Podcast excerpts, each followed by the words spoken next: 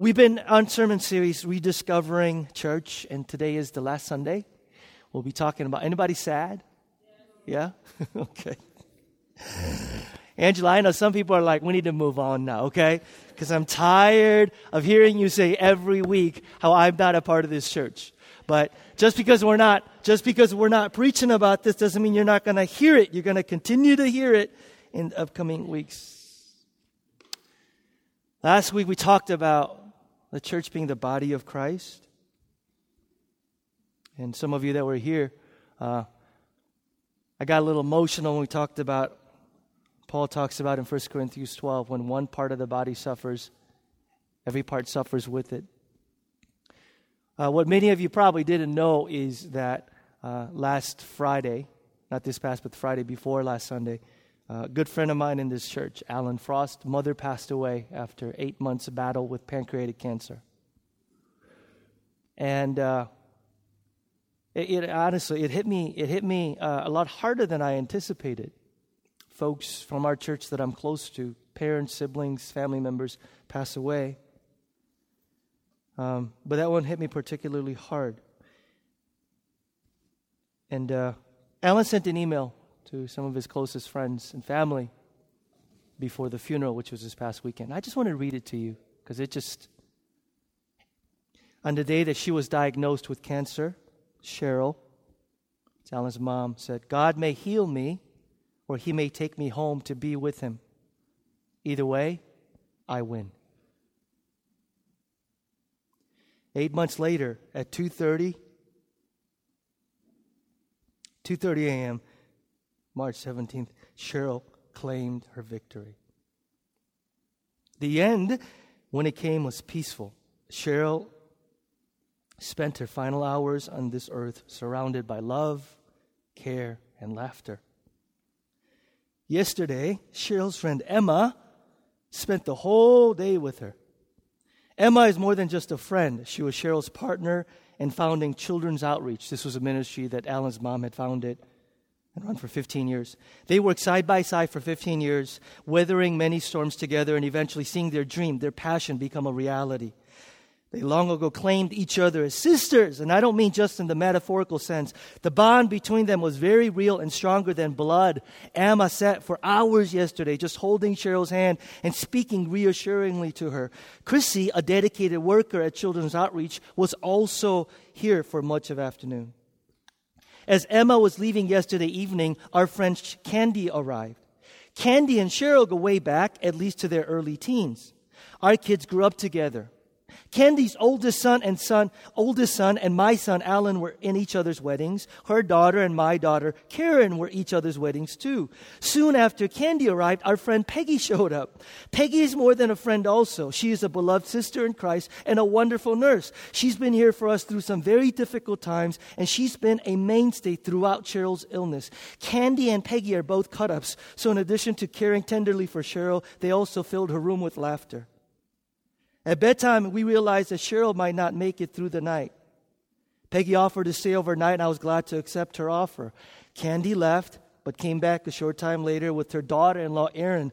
Erin had felt prompting of the Spirit to come see Cheryl one more time and had driven all the way from Nashville, Tennessee to Michigan to do so. Erin read some scriptures and ended the night with a beautiful prayer from Ephesians 3.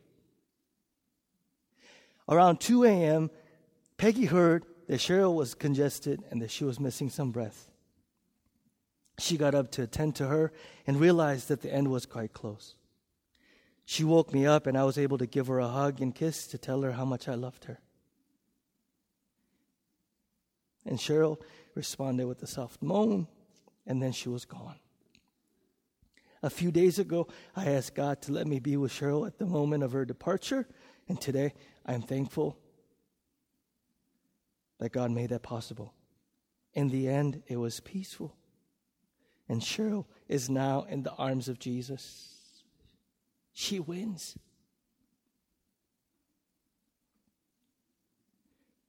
The reason why this spoke so powerfully to me is at the end, when it's time for us to go and we all go, nobody Nobody says, I wish I spent more time at work.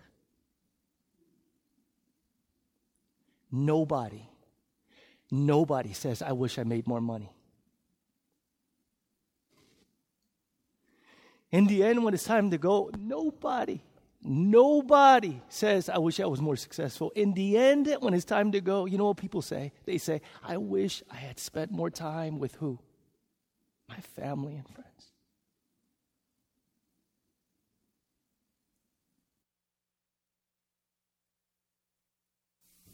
I cannot remain private and individual and make it to the finish line. We said last week that you cannot claim to have a relationship with Christ ahead and be detached from Christ. You cannot claim to have a relationship with Christ ahead and worship Him as Lord and say, I'm connected to Him, and yet live detached lives from the body. Jesus Christ calls into a personal relationship with Him, but He calls into a relationship to community, the body, the church. And I'm asking you guys for the last six weeks, how many of you guys actually believe, how many of us actually believe this, that Christian community, that the church and a relationship with the church is not some add-on side thing that we could choose to take or leave, but that it is a vital, integral part. It is a vital, integral part of our Christian lives, our lives, period that the church, the body of Christ, is so integral that God is saying, I am bringing you to be a part of something, part of a building, part of a family that's going to ultimately result in a new world. This doesn't resonate with you about what the importance of the church is. I don't know what will. God says, I have come to restore, renew everything. At the end of this whole deal is a new heavens and a new earth. At the end of this deal is when God creates and recreates all things. And God says, the way that I've begun that is the church place in which God has begun this building project that will culminate in a new world, God says, is the church. This is my last effort and attempt in this sermon series to ask you guys to ask you guys to consider the ramifications of what the scripture says when it says that God is part of a building project that will culminate in a new world, and I am calling you to be a part of this. I mean, those of you that have been coming, you go, you know what, Peter? I believe in my heart that I could have a relationship with God apart from the church. If I were to ask you, where do you get that from? Where do you get that from? I guarantee you, you didn't get it from the Bible. And by the way, if you go, I don't believe that, well, what does your life say? Does your life say, I can do this apart from community? Does your life say, I can do this apart from church? And if it does, I am telling you, if I ask you, where'd you get that from? You cannot say, I got it from the Bible, because the Bible nowhere says you could do this apart from attachment to the body of Christ. Nowhere. Nowhere. I have this conversation. I have this conversation a lot when I'm at Starbucks with people or when I'm at coffee shops with people, especially your generation, when I say your generation, 20 somethings. I go, I like, I, I wanna, I wanna be into spirituality, but I hate organized religion. I'm not into organized religion. And you guys, you guys hear that? You guys hear that? Well, I've, I've, I've, I've, I've trained myself to say, when people go, I'm not into organized religion, I go, well, we're actually not very organized, so you should come check it out. You'll feel right at home. You'll feel right at home. and it's the truth, man. Listen, listen, I, I, I plead with you, I exhort you, you can't, you cannot. How many of you just get this? Say amen. How many just get this?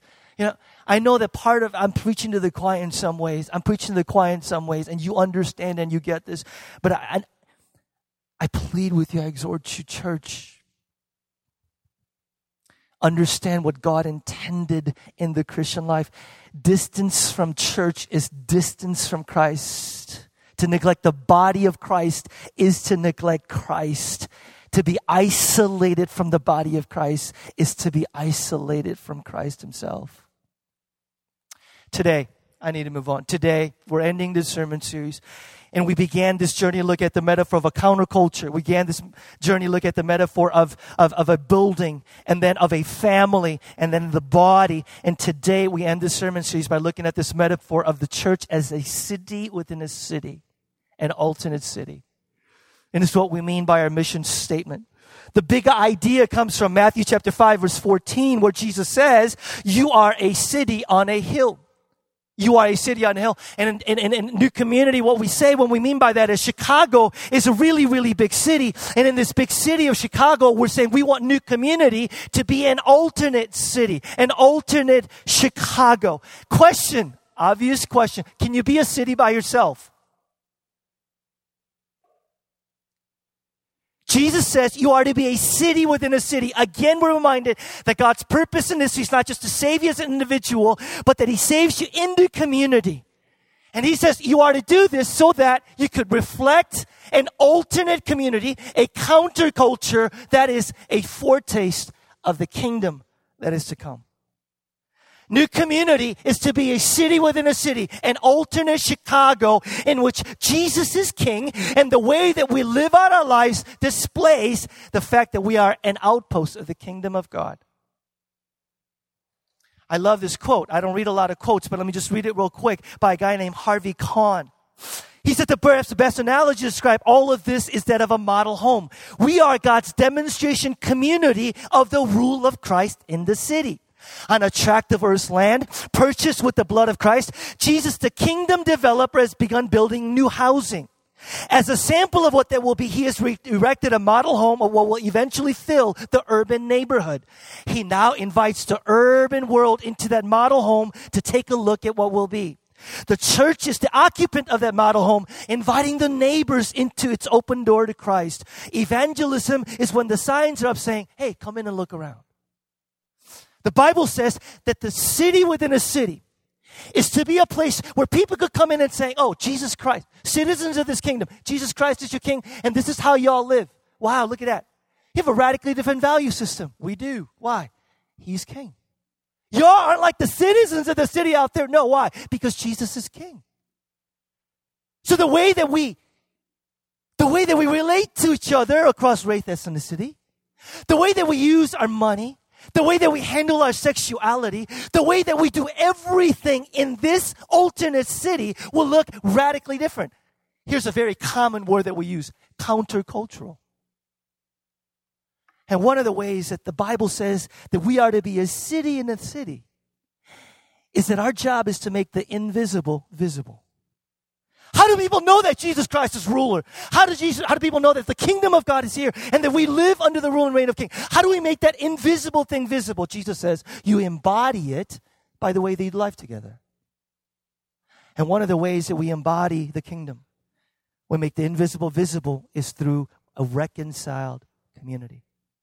You guys, throughout the sermons, we've talked about how one of the most important ways that we are the church we live out the reality of who we are is that we bring people of different race, ethnicity, culture in together to one community. And by the way that we do life together, we reflect the values of the kingdom, that in the kingdom there is reconciliation. Remember Jesus' prayer in John 17. Father, may all of them be one, just as you are in me and I am in you, that the world may believe that you sent me. And the Bible says a powerful demonstration of the gospel that Jesus Christ died and rose again to recreate the world is when people of different race, ethnicity, and culture actually live in unity. Actually live in unity, loving one another. How do we, without being shamed, demonstrate and proclaim that the gospel has the power to reconcile sinful humanity to God when we can't even display in our lives together reconciliation of people of different race and ethnicity.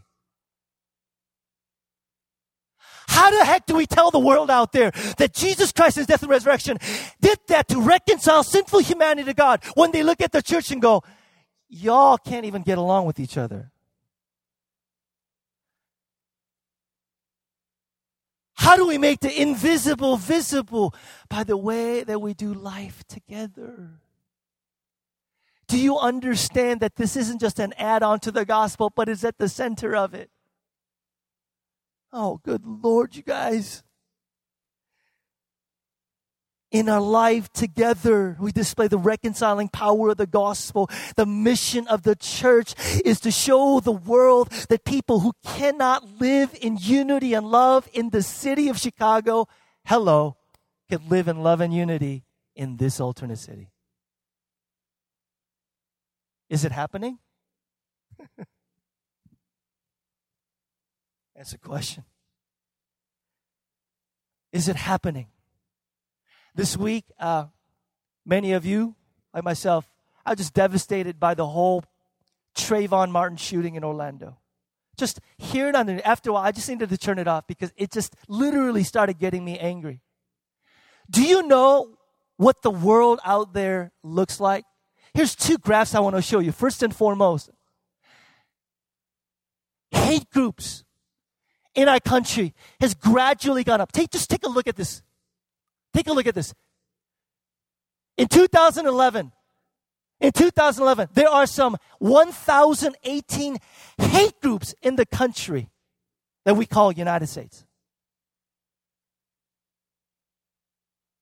Let me show you second graph more closely. City of Chicago. That's the city of Chicago. Each dot, I know it's kind of hard to tell, each dot represents 25 people. The red dots represent white folk.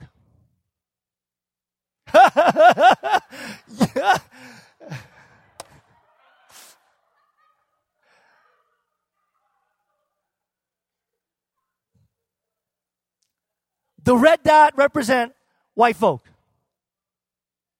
Okay? The blue dot represents black folks.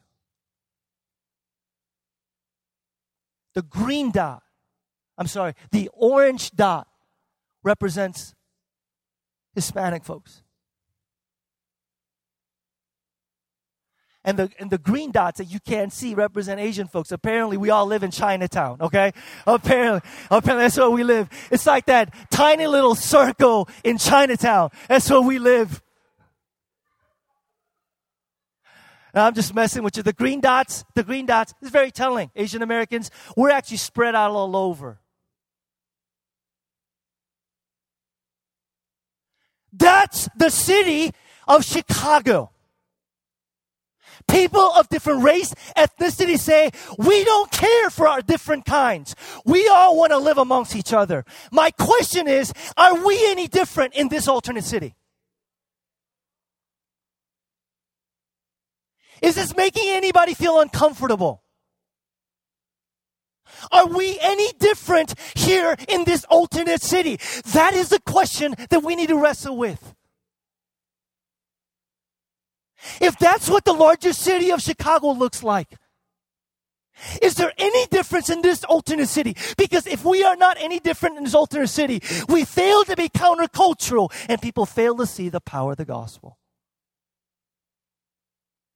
But here's the question.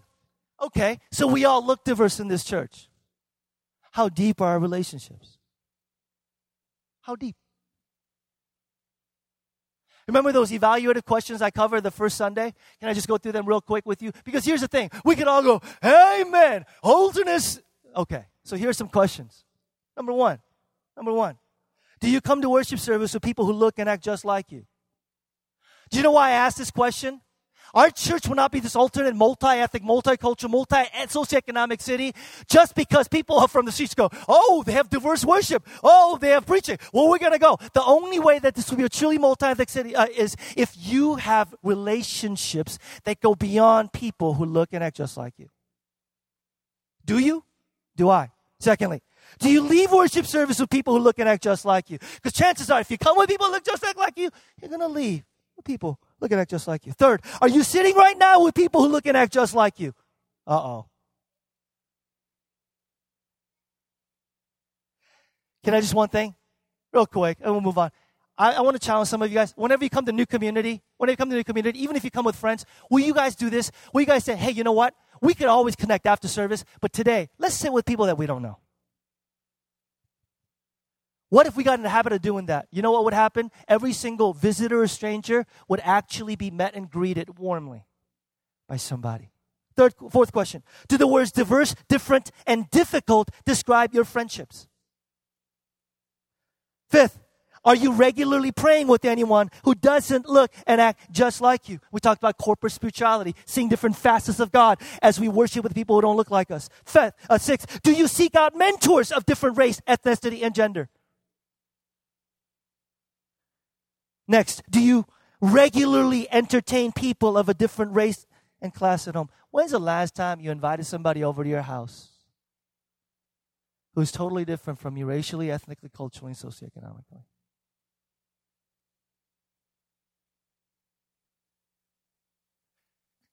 This is easy. We all can do this. You know what's hard? Opening our homes and being hospitable to people who are different. Do you speak up when others stereotype people of other race and class? One of the things that just really grieves me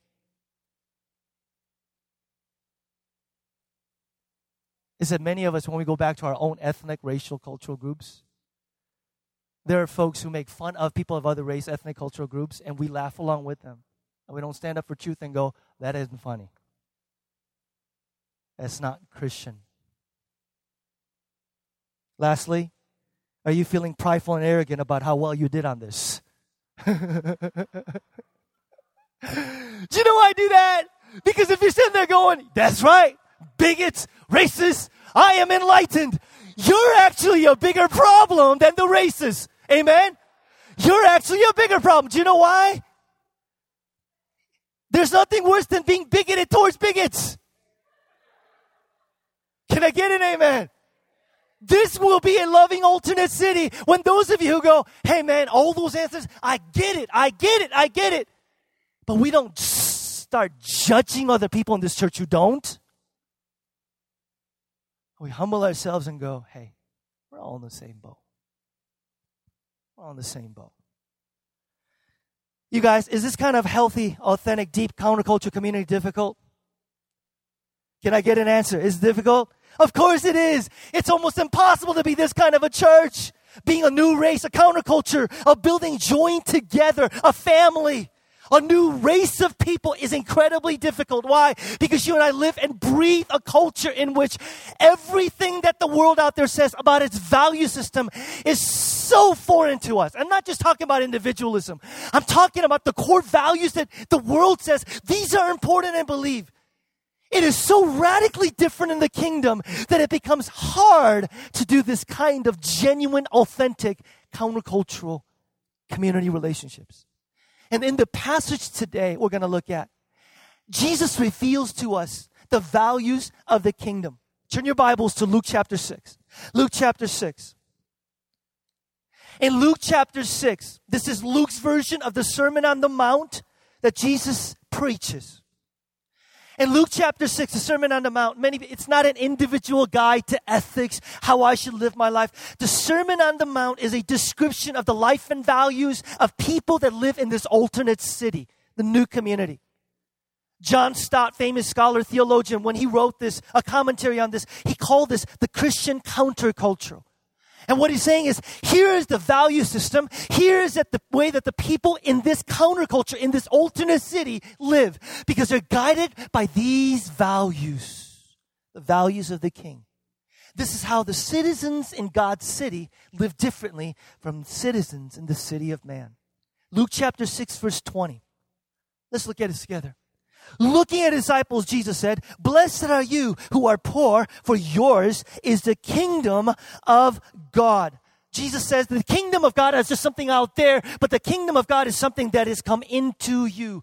The kingdom of God is present in your heart and in your life. What is the kingdom? What is the kingdom of God? We talk about this a lot in our church. Brief recap and review. Simplest way to describe what a kingdom is, is describe it as an administration.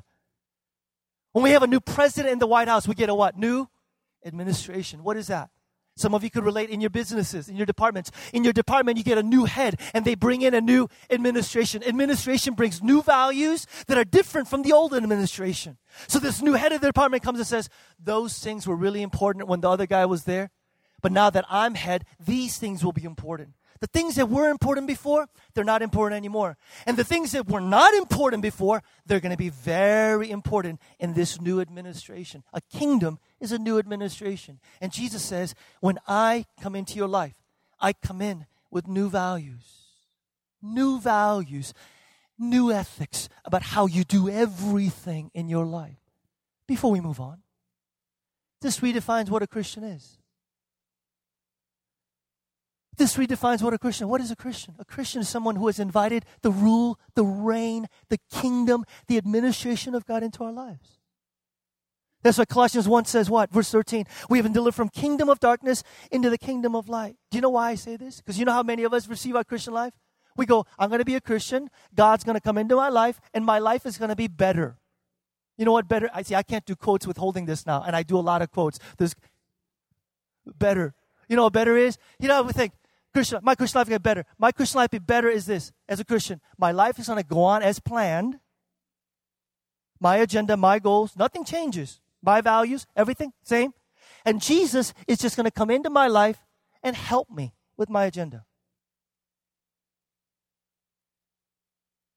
Many of us perceive our Christian life as I'm just going to go on as live as planned. And Jesus, so it's like Jesus, I want to transfer you into my kingdom, and my life is going to go on as plans. That's why some of us, when we become a Christian and our lives don't work out the way we had planned, we get all thrown out of whack. We go, what, what, why? Some of you sitting here and you're despondent today. Why? Your life isn't working out as you planned. But what is your life that you planned? I have the same goal, same agenda. I just needed Jesus to come and give me kind of a pep rally. Listen, Jesus doesn't come into your life to be help you be a better king. Jesus doesn't come into your life to help you be a better king. He doesn't want to be in your kingdom at all. Jesus comes into your life and says, I become king, I become Lord, and everything in your life reorders itself around me. And Can we just be honest? How many of us stink at ruling our own kingdoms? How many of us are literally in here because we thought we could be a great king or a queen and we stink at it and all we've got to show is a messed up, broken life? We know this intuitively. We already know this. And yet what?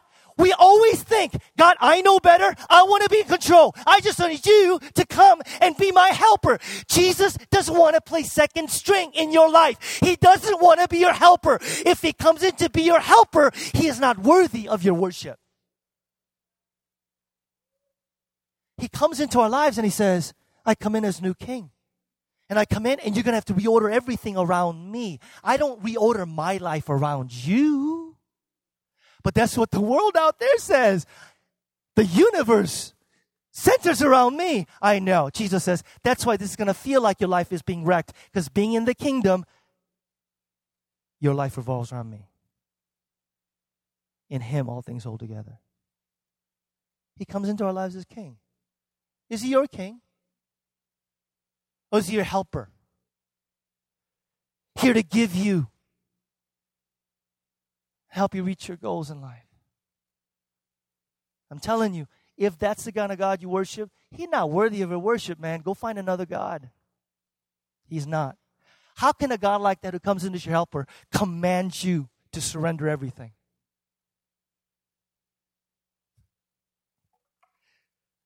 Let's keep going, you guys, okay? Everybody, buckle your seatbelts. You ready? Buckle your seatbelts. You ready? You know why? Because now Jesus says, here's the values of my kingdom.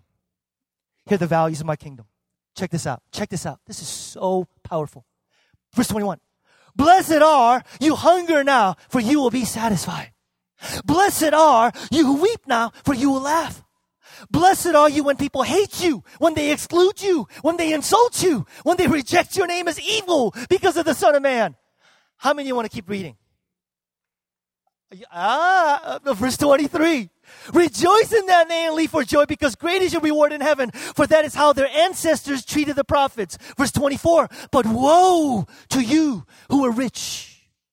How many are rich? You're an American. Every single one of you should raise your hand. You make more than $2 a day, you're rich. Woe to you who are rich, for you have already received your comfort. Verse 25. Woe to you who are well fed now. How many of you are well fed?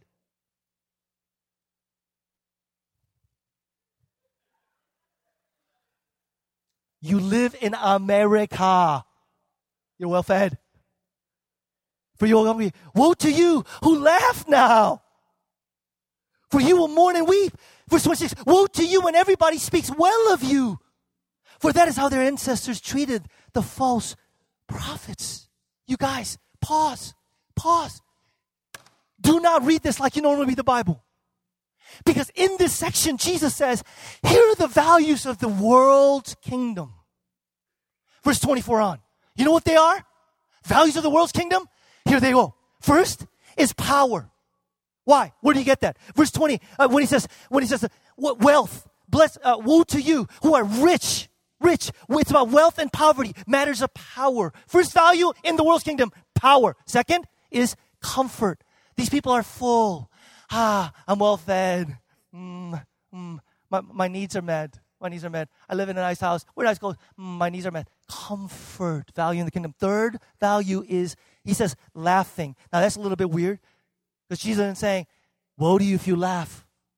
The word laugh literally in Greek is gloat. Gloat. So it's not talking about people who are having fun, it's talking about people who have won. In other words, I succeeded and you didn't. Na, na, na, na, na. Gloat. What is that? Third value, success. Fourth value, fourth value is what? When they speak well of you, which is what? Recognition. Values in the kingdom of the world success, power, comfort, success, recognition. Let's all say that together. Ready? Power, comfort, success, recognition. One set of values. What is that? That's what our culture what? Lives for. Truth be told, that's what what? We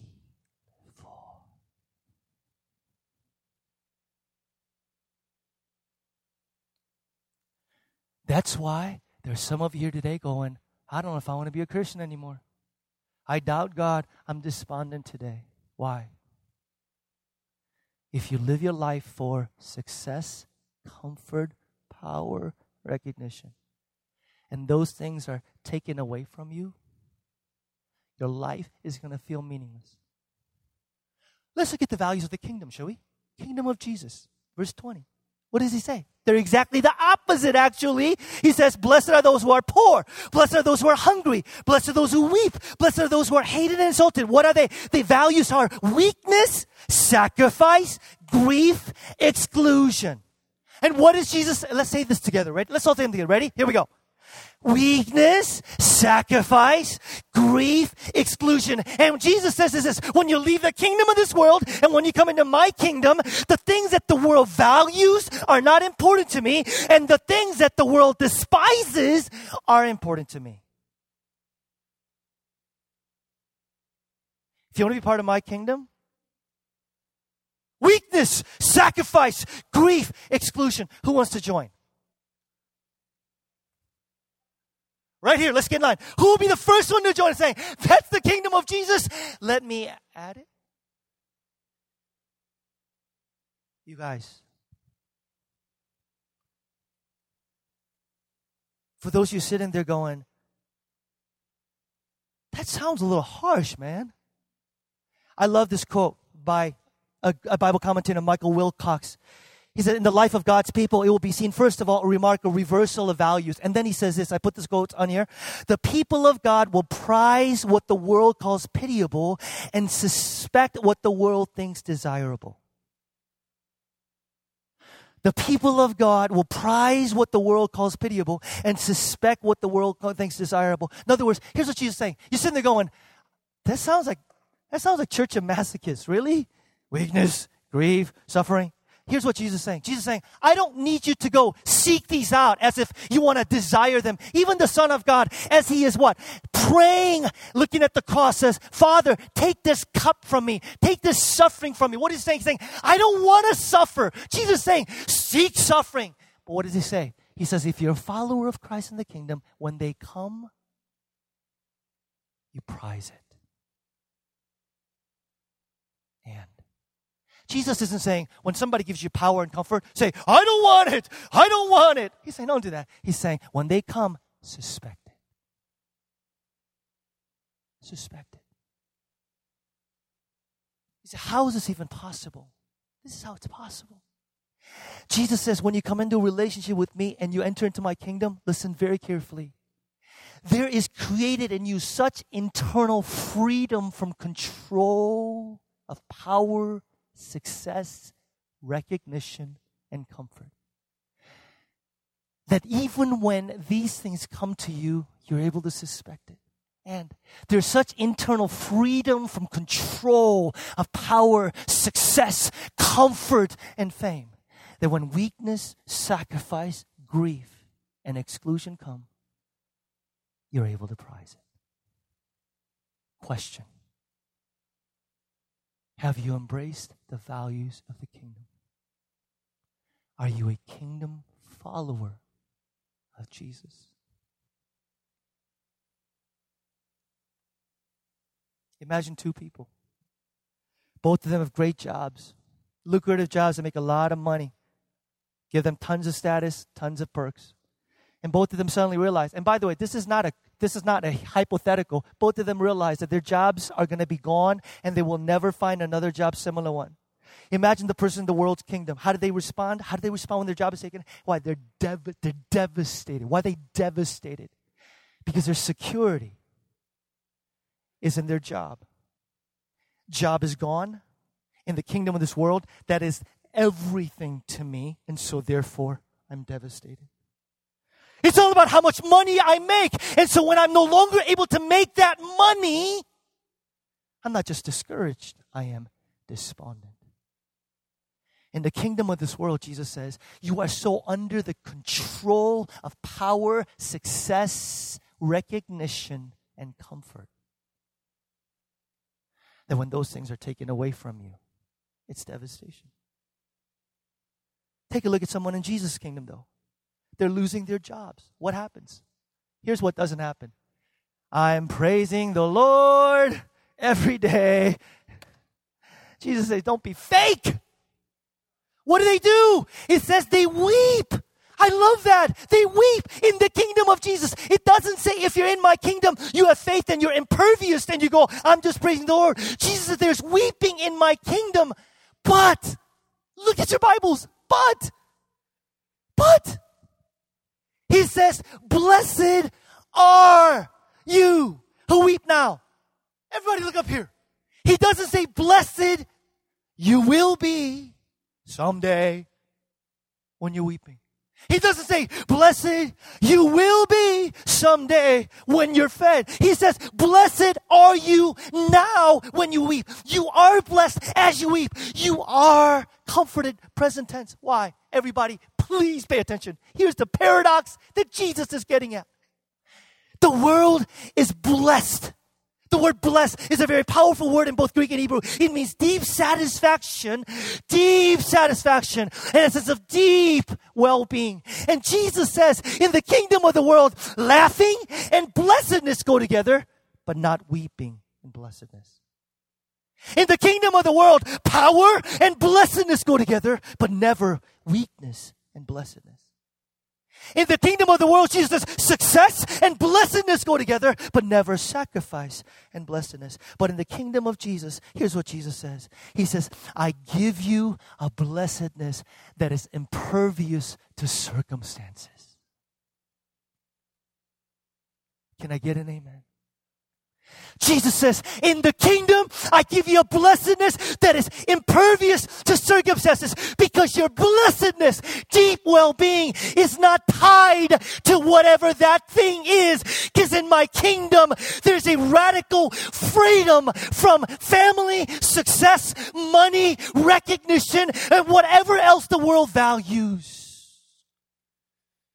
Your blessedness is not tied to these things and the blessedness that comes in the kingdom is one in which you can say, I'm not worried. I'm not anxious. Because I've not put all my eggs in that basket of my job, my career, my money, my health, my children, and some of us, my ministry.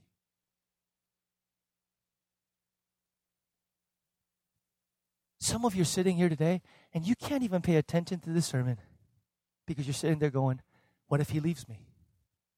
What if I lose my job? What if I can find another job? What if something happens to the stock market? What if I can't have any children? What if, what if, what if, what if, what if, what if, what if, what if? And the question that Jesus confronts with, with is Is there such freedom from the values of the kingdom that your heart and your soul is impervious to these circumstances? Is this resonating with anybody? But then Jesus, as he always does, takes this further. He ratchets up the intensity. This is what he does. He says, listen, guys. He says, not only are you blessed because of that, he says, your blessedness actually is increased by weeping. It's increased by sacrificing. It's increased by becoming weak. Does anybody experientially know what I'm talking about? You know what Jesus is saying here? The reason why it's increased is because there's a certain blessedness, there's a certain welcome and an honor that comes from God that you'll never tap into, that you will never uh, taste His sweetness, and that you'll never get energized by it until you are willing to lose the world's acclaim until you are willing to lose the world's power, until you die to that insatiable need for recognition, and until you become totally weak. Thank you.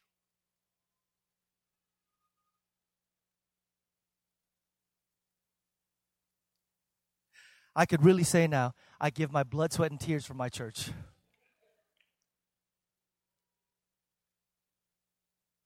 Jesus says that the blessedness that comes in the kingdom is like the stars in the night that get brighter the darker the night gets. The blessedness that come to those who are in the kingdom, not only because they've been freed from the control of power, success, fame, and recognition, the blessedness that comes that is increased in your weeping, increased in your grieving, increased in your hunger. It comes as a result of being freed from a need to be recognized, need to have power, need to succeed, need to have wealth. Why? Because you and I don't really know that God is all that we need until God is all that we have.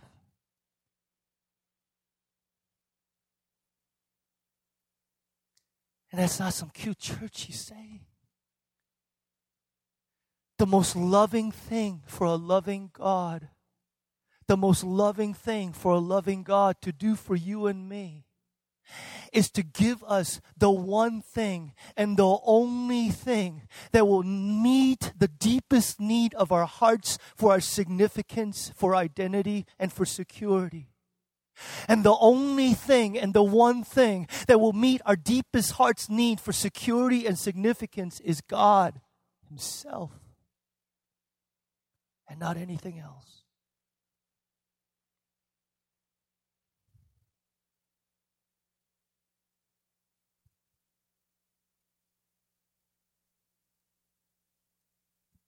So when we prize these things that the world says avoid at all costs weakness, sacrifice, grief, exclusion doesn't mean that we don't want them. We seek them. But when they come, the Bible says, the child of God, the follower of Jesus in his kingdom, we don't care. We prize the fact that these things make us wiser and not more despondent. They make us more kind instead of more bitter they make us deeper instead of superficial and shallow. And they make us more blessed. When you're in the kingdom of Jesus, there is this radical internal freedom from the control of these things. And listen, guys, why is this so important? When we're talking about alternate city and alternate community, because it is to the degree that we are psychologically and internally freed from these things. Listen, that we will be free to build deep relationships sociologically. Here's what I mean if your identity is your job and your success, how do you look at somebody who has failed in their jobs and not successful? If your identity and your security is how much money you make, how do you look at somebody and treat somebody who's broke? If your identity and your security is the fact that you're a moral Christian, how do you react and treat somebody who has failed morally? If your identity and your security is your race and culture, how do you treat somebody who is different from you? If you are clinging to things as your identity and your significance and embracing the values of the kingdom, it becomes impossible to embrace sociologically people of other race, other culture, people who have failed, people who are not famous, people who are not powerful, people who are not strong. Can you have community? Absolutely not. Out the window. Out the window. The reason why this is so important for us is because I've stood up here for the last six weeks and said, You guys, we need to be this community, the family, the building of God. And many of us are going, That's good, that's good, that's good. I'm telling you right now, until you have embraced the kingdom and there's been a revolution of your soul and internally you have been freed once and for all from the values of the kingdom, it will be impossible for us to be in community with people who do not have those things that we value in the world. Does that make sense?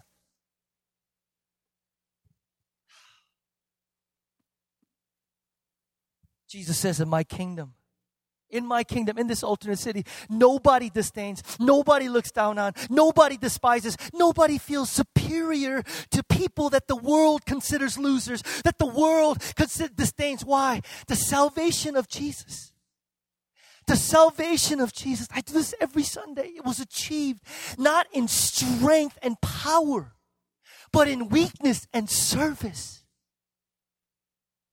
The salvation that we have is achieved in weakness and service. And those who embrace this upside down salvation are not the strong and the spiritually strong and the accomplished, but those who are weak and are willing to admit that they're spiritually bankrupt. And when we embrace the upside down cross reversal value of the kingdom and we admit that we're not very strong, we admit that we're not very powerful, we admit that we are spiritually bankrupt and we enter this kingdom, it changes the entire way in which you look at other people who have failed, who haven't made it, who the world disdains. And instead of despising them, what do we do? We love, roll up our sleeves, and we wash their feet and we serve them.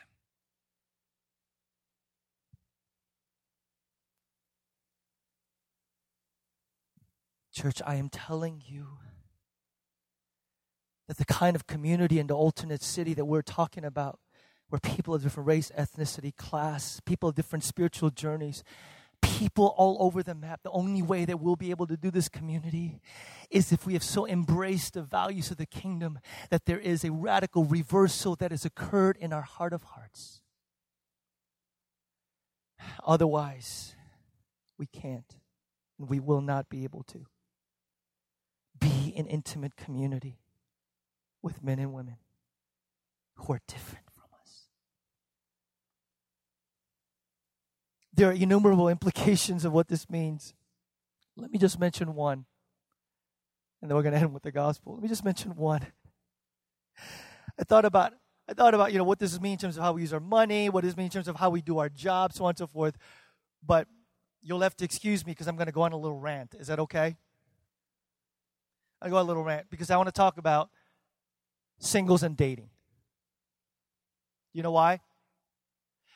Because one of the ways that we are so far removed from being this alternate community is the way that singles in our church, in our church, go about relationships, dating, and friendship. As a pastor, I'm discouraged and looking at what happens when it comes to singles and the way that men and women. I'm not talking about everybody, but I'm talking a good number of you. Why? Let me give you an example. In a world that values, in, a, in the city out there that values power, recognition, fame, and wealth, values of the kingdom, uh, values of the world's kingdom, in, in, a, in a society that values those things, you know what's the most important when it comes to mate selection? Looks, appearance, how much money you make, how successful you are. Are we any different in this church? Are we truly a radically different community where singles go, those values don't guide my decision in terms of who I look at? Or are we just like the world in terms of how we go about who we want to be with for the rest of our lives? I've told this story before. You guys have heard it before. Um, the way that most Christian men, and I'm going to pick on men for a little bit and then we'll move on. The way that most Christian men go about picking somebody is they'll walk into a room and they'll pick out two or three of the most attractive women in the room and pray really, really hard that they're Christians. Women, single women, is it true? And that grieves me as a pastor because I'm looking at going, how is it that single men in our church are no different from the men of the world out there that instead of looking at somebody and saying, the thing that I'm really looking for is do they actually are women of character and do they love Jesus? They bigger look and go, if you're not attractive, and we don't have this chemistry. Chemistry is a class in high school. Chemistry has nothing to do with a healthy relationship. Chemistry has nothing to do with what makes a relationship work. Can I get an amen? Nothing. Nothing. If we are going to be a truly counterculture community, it's one in which single men will look at single women in our church and beyond and saying, I want to find somebody who is a woman of character, loves Jesus. And single women in our church will be able to look at men and go, you know what? I don't need somebody who's making a lot of, I want a man of God who I can follow, who I can be.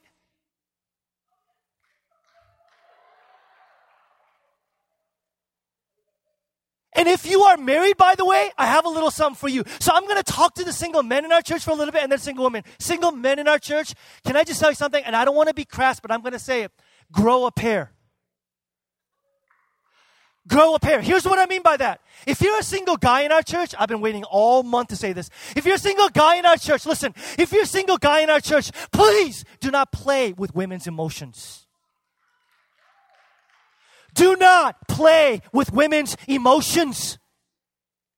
You like somebody, you like a young lady, ask your group, pray about it, and ask her out. Do not play with women's emotions. What is that? What is that? That's values of the world, man. That's how it works out there. You're not a player. You're a man of God for crying out loud.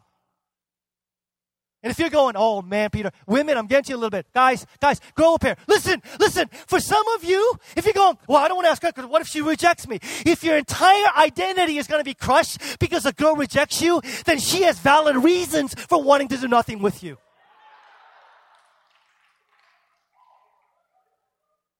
It is valid for her to go, I don't want to be with a guy whose entire security is going to be crushed because a girl says no. Amen? And guys, here's another thing. Please listen, listen. What is what is this nonsense of well, if it's the Lord's will, He'll bring her to me? What the heck are you talking about? That's stupid. So, no, no, I'm serious. I'm serious. Guys, do you go home and go, well, if it's the Lord's will, He'll bring me dinner? No, no. You get up from your fat, lazy butt and you make dinner. What is this nonsense? Is in there going, well, if the Lord's will, He'll bring her to me. You like somebody? Talk to your small group, get their wisdom, pray about it, ask her out, and take her on a nice date. Guys, guys, see, I'm not talking about consensual. Are we an alternate city? Women, can I talk to you for a second?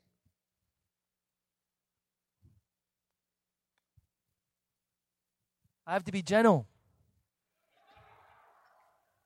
I have to be gentle. Uh, yeah, I have to be gentle. I do have to be gentle because I'm going home to my wife, and you know, so I need to be gentle. I need to be gentle. Single ladies, can I just tell you something? I'm going to go roundabout way. There's no such thing as marriage problems. There are singles problems that we bring into the marriage. Marriage problems are things like you want to sleep on the right side or left side? Because I used to, you know, sleeping by myself, left side or right side. Bottom of the toothpaste, top of the toothpaste, you know? Totally see up. That's marriage problems. Marriage problems are what ultimately are singles problems, the issues, dysfunction that you never dealt with that you bring into the marriage. And all of a sudden, see, here's the thing. We think, we think, this is the reason why our relationship problems exist in the church. I didn't mean to go this long, but I'm gonna. Is this okay? Can I just go? Listen, listen, listen, listen, listen. So many of us bought into the right person myth. And the right person myth says, when I meet the right guy, what? Everything will be. When I marry the right person, everything will be. When you marry that person, you bring your own individual dysfunction into the marriage. See, we think if I meet the right guy, he never gonna get me angry. So I have to work on my anger issues. That's what you're thinking right now. I'm serious. I don't have to be more, I don't have to work on being more kind. 1 Corinthians 13, love. Why? Oh, because he's gonna do nothing to get me to be unkind. What? Marriage myth. Ladies, can I tell you something? Quick story. A young lady moves into a city, grew up a Christian, gradually walked away from the faith. Nothing like existence of God. No, no. Small compromise here, small compromise there. Work got busy, life got busy. Started dating a bunch of other guys because Christian men. By the way, ladies, why are you so disappointed that Christian men don't behave like Christian men? I told you, don't ask if he's a Christian. Ask if Jesus is his Lord. Don't get thrown out because, oh my gosh, what happened to all the Christian men? Maybe they're not a Christian. Where was I? Single young lady. I'm almost done. Single young lady, single young lady, single young lady. Gradually, she finally goes to this party and meets a guy. And he is the total package, has everything on the list that she was looking for. Hey, ladies, you know that list that you have? Everybody in that list? Every, and everything on the list, and everything on the list. She went home and told her mom and said, Mom, I think I found a perfect guy. You know what her mom said? Her mom said, Honey, I love you. But a guy like that isn't looking for a girl like you.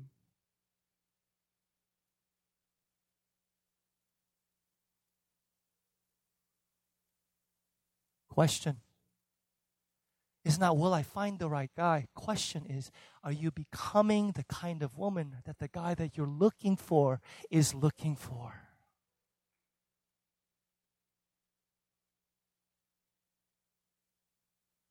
Are you becoming the kind of woman? Nobody's walked out yet. That's good. I'm almost done in two minutes. Are you becoming the kind of young lady that that guy who loves Jesus will look at and go, That's beautiful that you love Jesus? Stupid shows like Bachelor, Bachelorette, our culture. What is that? You know what that is? That is find him and your entire life will be just okay. In this city, God says, work on being the kind of man or woman that the person that you're looking for is looking for.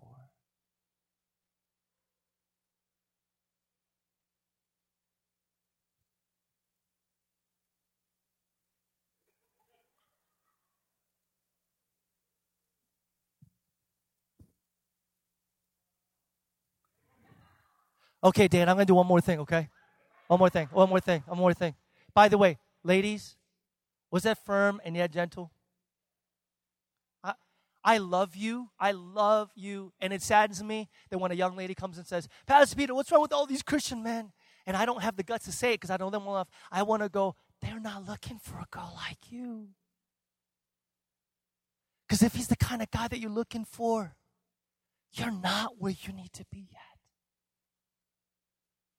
Are you becoming the person that the person that's on your list is looking for?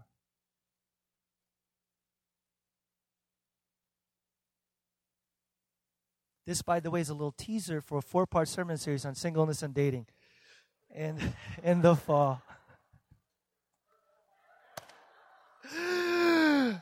now, with the commercial break, we get back to regular programming. Can I say one other thing? I know we're going a little bit long today, but you gotta you gotta forgive me, okay? I'm bruised up, and I was, let me one more thing. Singles, singles. Uh, by the way, married couples, remember what I just said? There's no such thing as marriage problems. It's singles problems that you bring into the marriage. Remember that. Singles, is it hard to remain sexually pure? oh, I love it. I love it. Like three people are like, oh, rest of you like, Here's why I say that. Here's a real quick, and then I need to finish with the gospel and Jesus. Here's the reason why I say that. Here's the reason why I say that. Listen, listen. Here's the reason why I say that. It is impossible for Christian singles to embrace the value of sexual chastity if you are not part of a community of people who affirm, love, and value and respect your commitment to be sexually pure. And a big part of remaining sexually pure is healthy friendships between single men and single women, where you treat that other person like your sister and your brother. You cannot defeat sexual temptation and lust by willpower. I will be pure. I will be pure. I will be pure. First guy comes along and says, You want to? Yes! No no, no, no, no, no, no, no. Community, let me just put it this way. If we are going to be an alternate city, check this out, check this out, guys. You know how radical this is? If we are going to be this alternate city, singles in this city who are used to sleeping around will come into this city and go, That's what I've been looking for. Wow. Wow. That's what I've been looking for y'all actually value the fact that I want to follow Jesus like this? We do. Y'all actually willing to meet the need for intimacy that will help me? We will. Wow. Like you don't care about my looks. Like you don't care about. We love you, care about you. And we're going to treat you with dignity, honor, and respect. Then we will be an alternate city. Then we will really be countercultural. I need to finish with the gospel. I can't finish with sex and dating. you guys, where do you get the power to live like this? Carlton, come on up. Look at verse 32. Look at verse 32. First thing, you have to have a revolution in your understanding of sin and evil. Thank you, sir. Verse 32. Verse 32. It says, if you love those who love you, what credit is that to you? Even sinners love those who love them. And if you do good to those who are good to you, what credit is that to you? Even sinners do that. And if you lend to those whom you expect repayment, what credit is that to you? Even sinners lend to sinners expecting to be repaid in full. Everybody look up here. Everybody look up here. Jesus does something here that he never does. He uses the word sinners like he never uses anywhere else. Jesus never goes, sinners, you sinners. He never does. And yet, he's doing this rhetorical game. He's using the way the word sinners. How is he using it? Like everybody else. Like everybody else. Democrats, Republicans, those sinners. If they would just, that's what's wrong with the world. Religious people, those atheists, those sinners. Atheists, those religious bigots. All of us are doing it. Those sinners, those sinners. And yet, what does Jesus do? Jesus do. Verse 35, check this out. But love your enemies to good to them and lend to them without expecting to get anything back.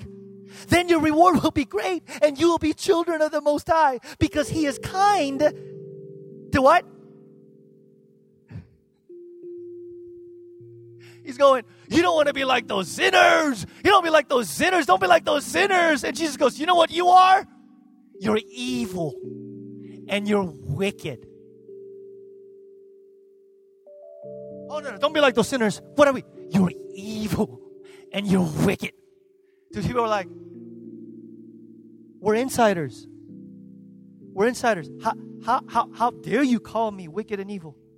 And Jesus says, the only way to have a heart transformation that will be this kind of community is you got to have a totally different definition than the world of sin and evil world's definition of evil, if you're a religious person, I do good. I obey the Ten Commandments. I don't cheat. I don't steal. I don't lie. I don't sleep with other people's wives. I do these things. And so I'm a good person. And yet, what are they doing? Self righteously, self salvation. Self righteously, I'm going to be Lord. Self righteously, I'm going to be the master of my life. So, God, I'm a good person do all these things. So, I expect you to bless me. I expect you to answer my prayers. I expect their self righteousness is conduit for evil. Outside people, I'm going to be my own Lord. I'm going to be my own Savior. Nobody tells me what to do. I'm going to live my life the way I want to. The licentiousness is conduit for evil. Jesus says the very definition of sin and evil is not are you obeying the commandments or breaking it? The very definition of sin and evil is are you self saving? Are you self lording? Are you master of your own life? Who's king? The second thing Jesus says to unbelievably is not only do you need to destroy your old idea of sin and evil, he says, realize that when you receive God's mercy, even though you're evil, you're also a child of God. Look how weird that is, you guys. The Most High makes you sons and daughters, even though you're ungrateful and you're evil. Just six chapters later in Luke 11, Jesus talking about prayer, and he says, What? If you, if you who are evil know how to give good gifts to your children, how much will your heavenly Father give good gifts? Those ask. There it is. You're evil, you're wicked, and yet you're son, and yet your daughter. You're evil and you're wicked, and yet you're precious child of God. Why? Jesus goes to the cross reverses the values and says, I die in your place so you could be at the head of the table of the banquet feast.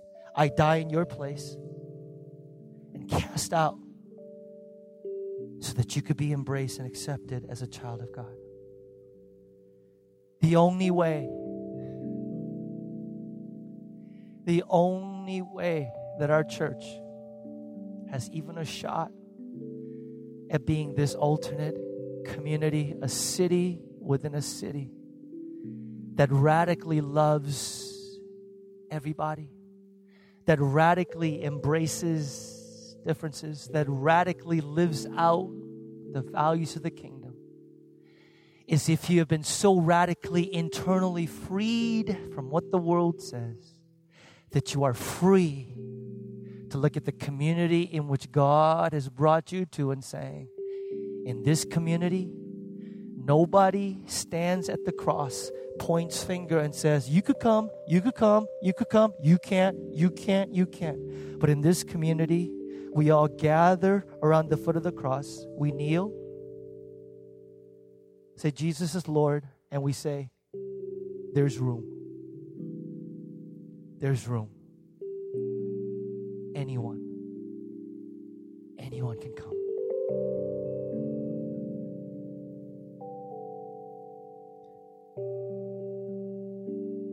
God, that's our desire.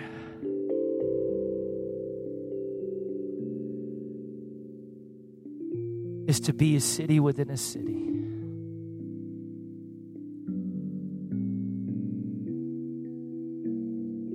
God, I love these men and women to death. I love our church. I so want to see this community, God, be a radically alternate city here in the city of Chicago. God, we acknowledge to you this morning that we can't will this. We can't self will, self power this. We can't. We can't. We don't have in us what it takes, God, to radically relate to others in the way that you would have us relate to them. So, Lord, we ask the power of your Spirit. We ask the power of your Spirit, God, to be with us as we continue our journey from this sermon series. Will you help us by the power of your Spirit be this radically alternate city here in Chicago? It's making the invisible visible.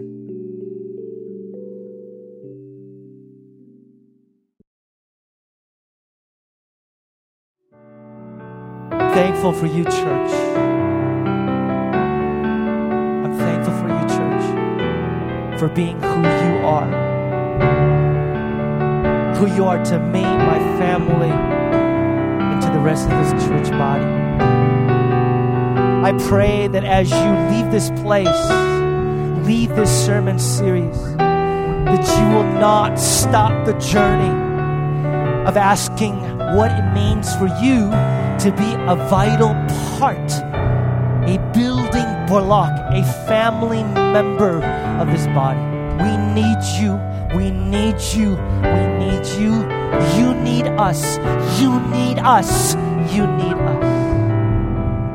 In the name of the Son, in the name of the Father, in the name of the Holy Spirit, and all God's people said, and all God's people said,